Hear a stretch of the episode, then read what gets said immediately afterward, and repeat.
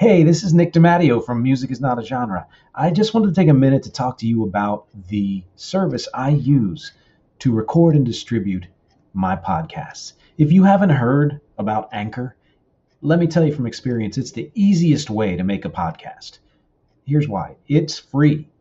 There are creation tools that allow you to record and edit your podcast right from your phone or computer. Anchor will distribute your podcast for you so it can be heard on Spotify, Apple Podcasts, and many more. You can make money from your podcast with no minimum listenership. It's everything you need to make a podcast all in one place. So please take a moment out if you are planning to create, record, and distribute podcasts. Take a look at Anchor. Download the free Anchor app or go to anchor.fm to get started. Hey, I'm Nick DiMatteo, and welcome to episode number 53, or if you are listening on one of the podcast streaming services, season 3, episode 3 of Music is Not a Genre. Each week I take a release from my collection, I discuss it, I give you my take on it, I throw in some other interesting things, and I connect it to my music, other music, and other things in the world. Uh, thank you to everyone who has subscribed, uh, anyone who clicks and shares and posts and comments. Uh, any Patreon patron out there, thank you very, very much. Uh, if you haven't done any of those things, take a moment, pause this video or this audio stream, and consider doing that. The links are all here, uh, and I would appreciate that very much. So, as you may know, if you're following along, we're into my CD collection now, and we're really starting to get into it. Uh, this week, the topic is you never forget your first, the triumph and controversy of faith.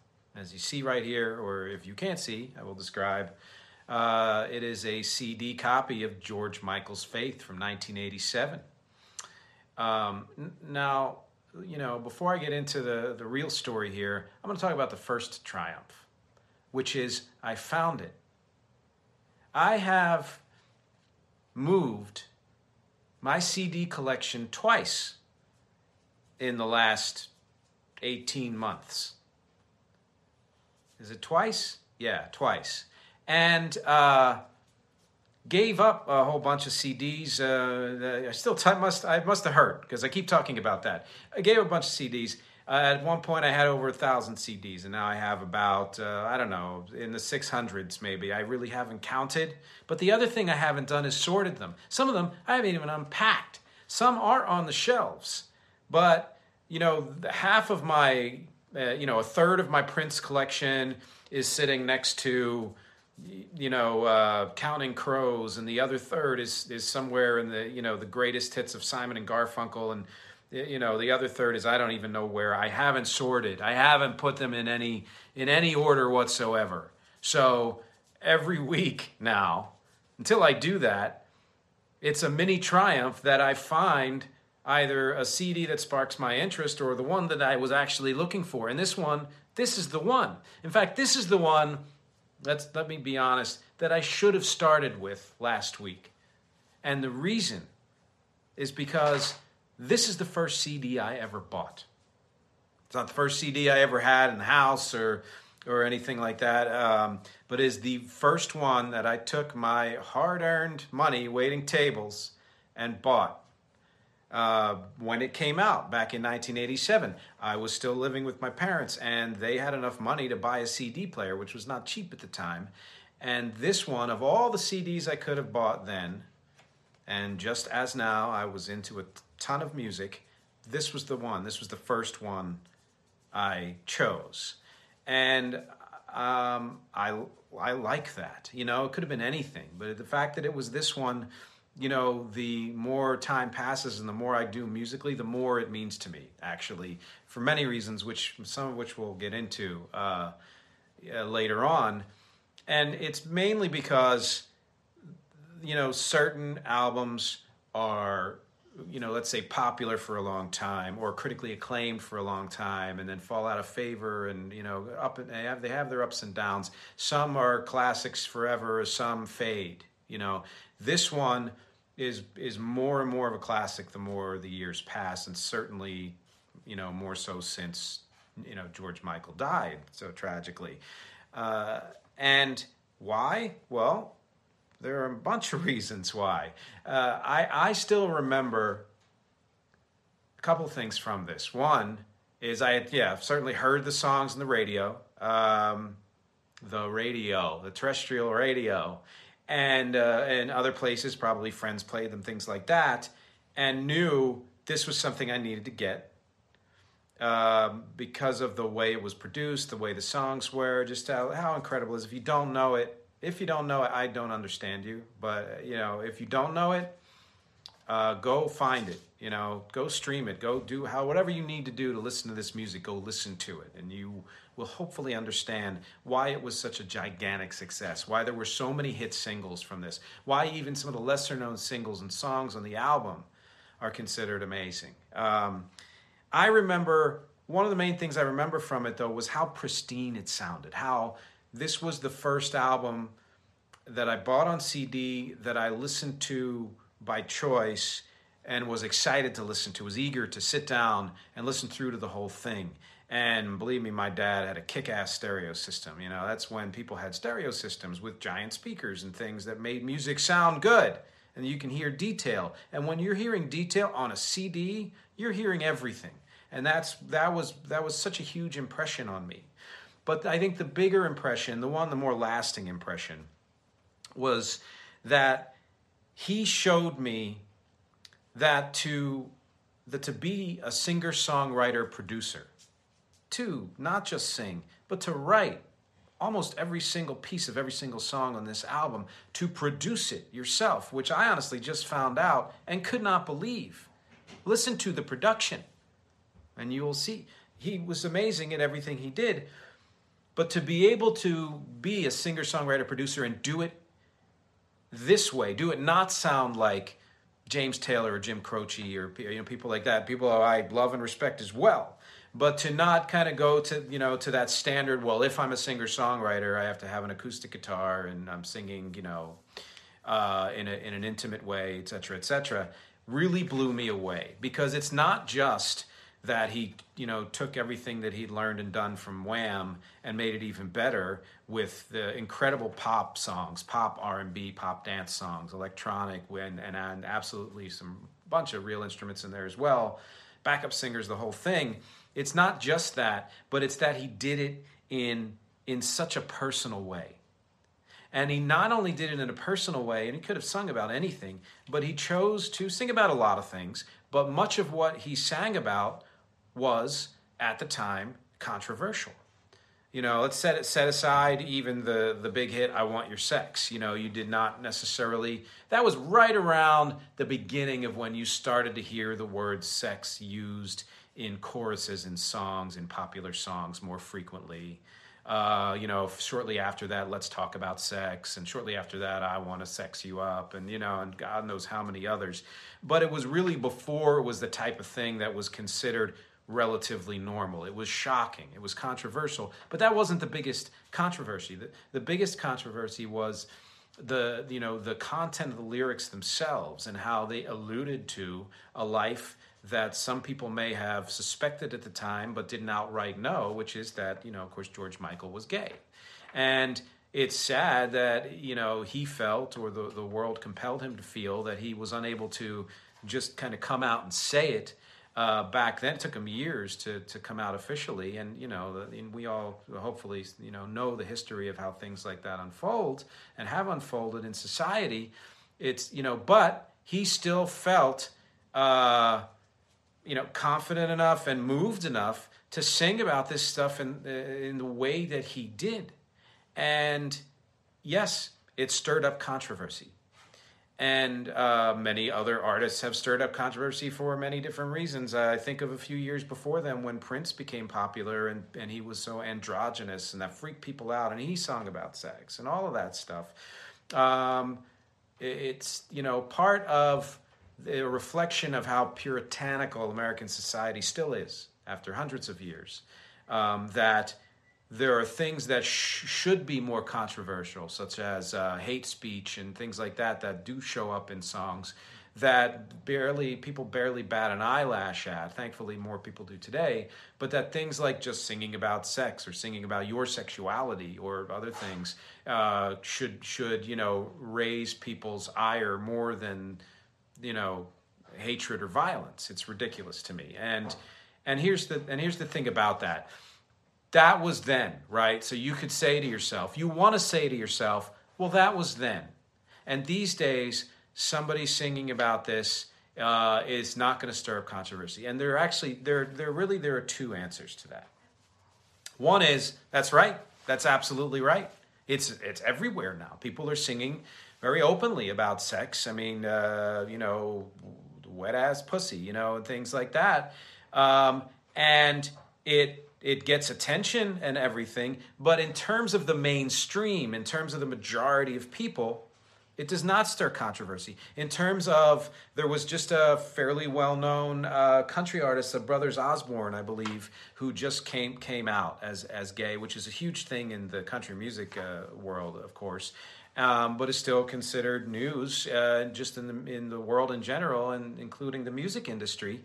Uh, you hear you know these pronouncements all the time, and it's becoming more the norm that uh, someone who is a part of the LGBTQ community is just openly that from the beginning. And so, yes, you can say to an extent these days something like this would not be considered controversial and i do and i do think that on the whole that is true but the second answer is this and that is there's still a, a large portion of the populace for whom this still would be and is a controversy. That, still the, the, the existence of George Michael and the person he was is still a controversy. Him singing about sex, him being uh, eventually openly gay, or and and even you know alluding to being gay in early on in his career, uh, is still a controversy to those people. And worse than that, it's not just a controversy, it's a it's a horrible thing. It's a sin. It's a how many different words that they can use to spew that kind of hatred. So it's one of those kind of good news bad news things which I think we can say is true about a lot of social issues in particular in in every society, but let's stick to America right now, and that is that we we've seen progress. We've seen a ton of progress in how things are discussed and how they're portrayed and how and how prevalent they are in various areas of mainstream uh, television and film and music and, and books and, and all of that even commercials and things that where you you know you're selling products. And and generally those kinds of things tended to be more conservative because you had to sell a product. Not anymore you know? Uh, that that is a we, all that progress is wonderful. And at the same time what it's pointing out in stark relief is the, the lack of progress in many other parts of society, in many other groups in society, which just means, it really means a couple of things. It means, one, that we still have work to do, you know, and, but it, and it means, two, that it, it doesn't matter how much work we do, it doesn't matter how far society moves along for certain groups of people they will always believe what they believe.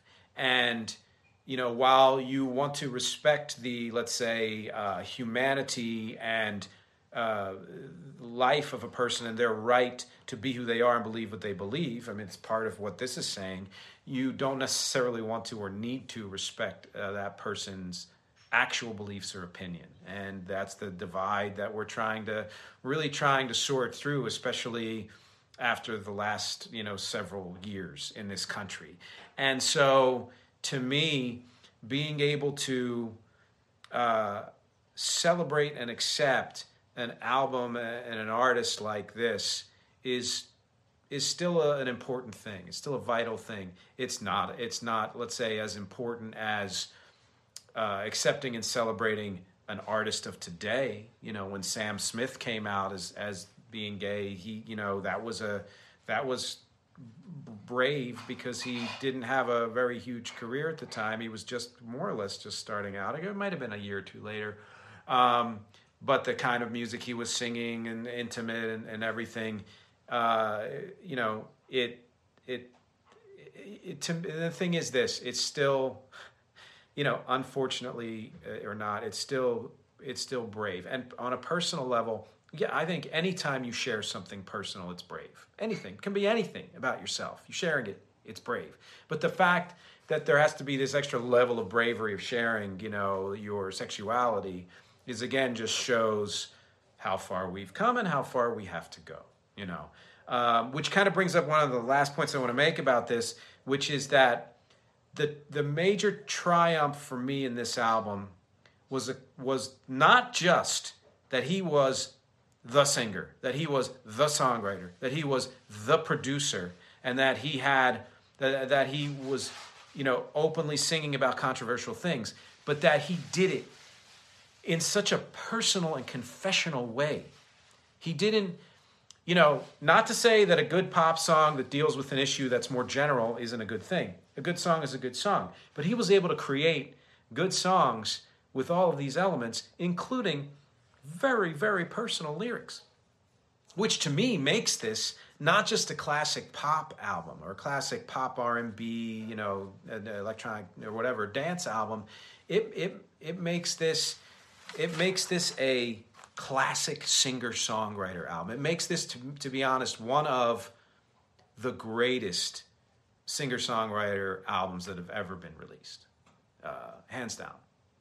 Partly because when you listen to it, you don't think that's a singer songwriter. And you would not be surprised at me saying that if you've heard any of my music, because I am a singer songwriter.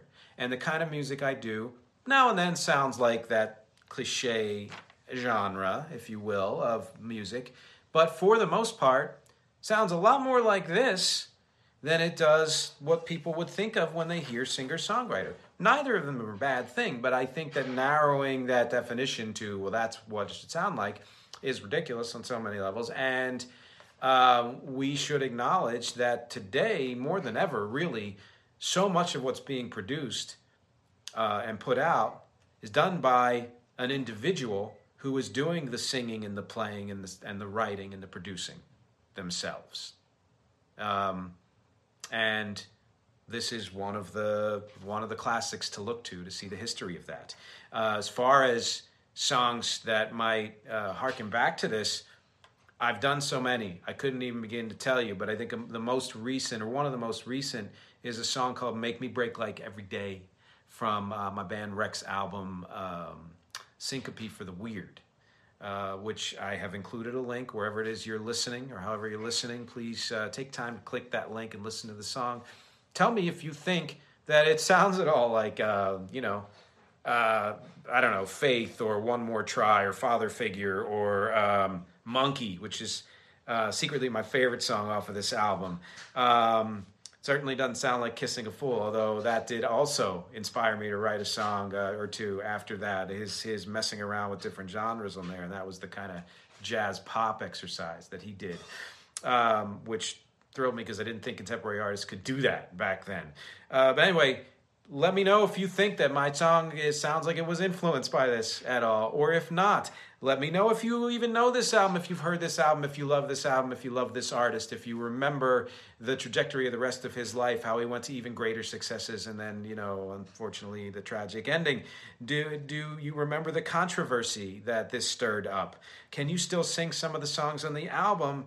Uh, how do you feel about it now? Do you, you know, does it just kind of sound like 80s, great 80s music, or do you just, do you still, you know, um, get kind of drummed up by some of the uh, content, the lyrics, and things like that. What was your first CD? What What was the first CD you ever bought, if you ever bought a CD? Um, what was the last CD you ever bought? I I can tell you what the last one was I bought, but I I'm gonna have to think about that one because that's an interesting question. But um, as always, to me, all these are interesting questions, and this discussion is interesting. That's why I want your input. My objectives here always are music conversation and connection. Thank you for listening and watching and clicking and listening some more and reading and sharing and subscribing and paying those dues and whatever else it is you are doing to connect here. And uh, talk to you next time. It's NFL draft season, and that means it's time to start thinking about fantasy football.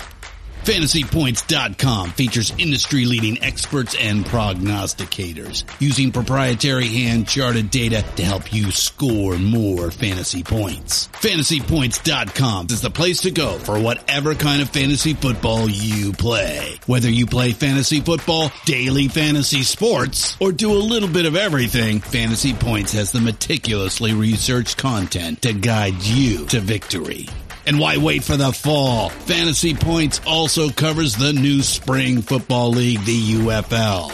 Join the guru, John Hansen, Scott Barrett, Joe Dolan, and other massive names in the fantasy football universe with an exclusive offer. Use code Pantheon for 15% off any fantasy points package, including the all-in package with access to every article, tool, and data nugget that Fantasy Points has to offer. That's fantasypoints.com and code Pantheon for 15% off at Fantasy Points. Fantasypoints.com. Code Pantheon. Score more fantasy points.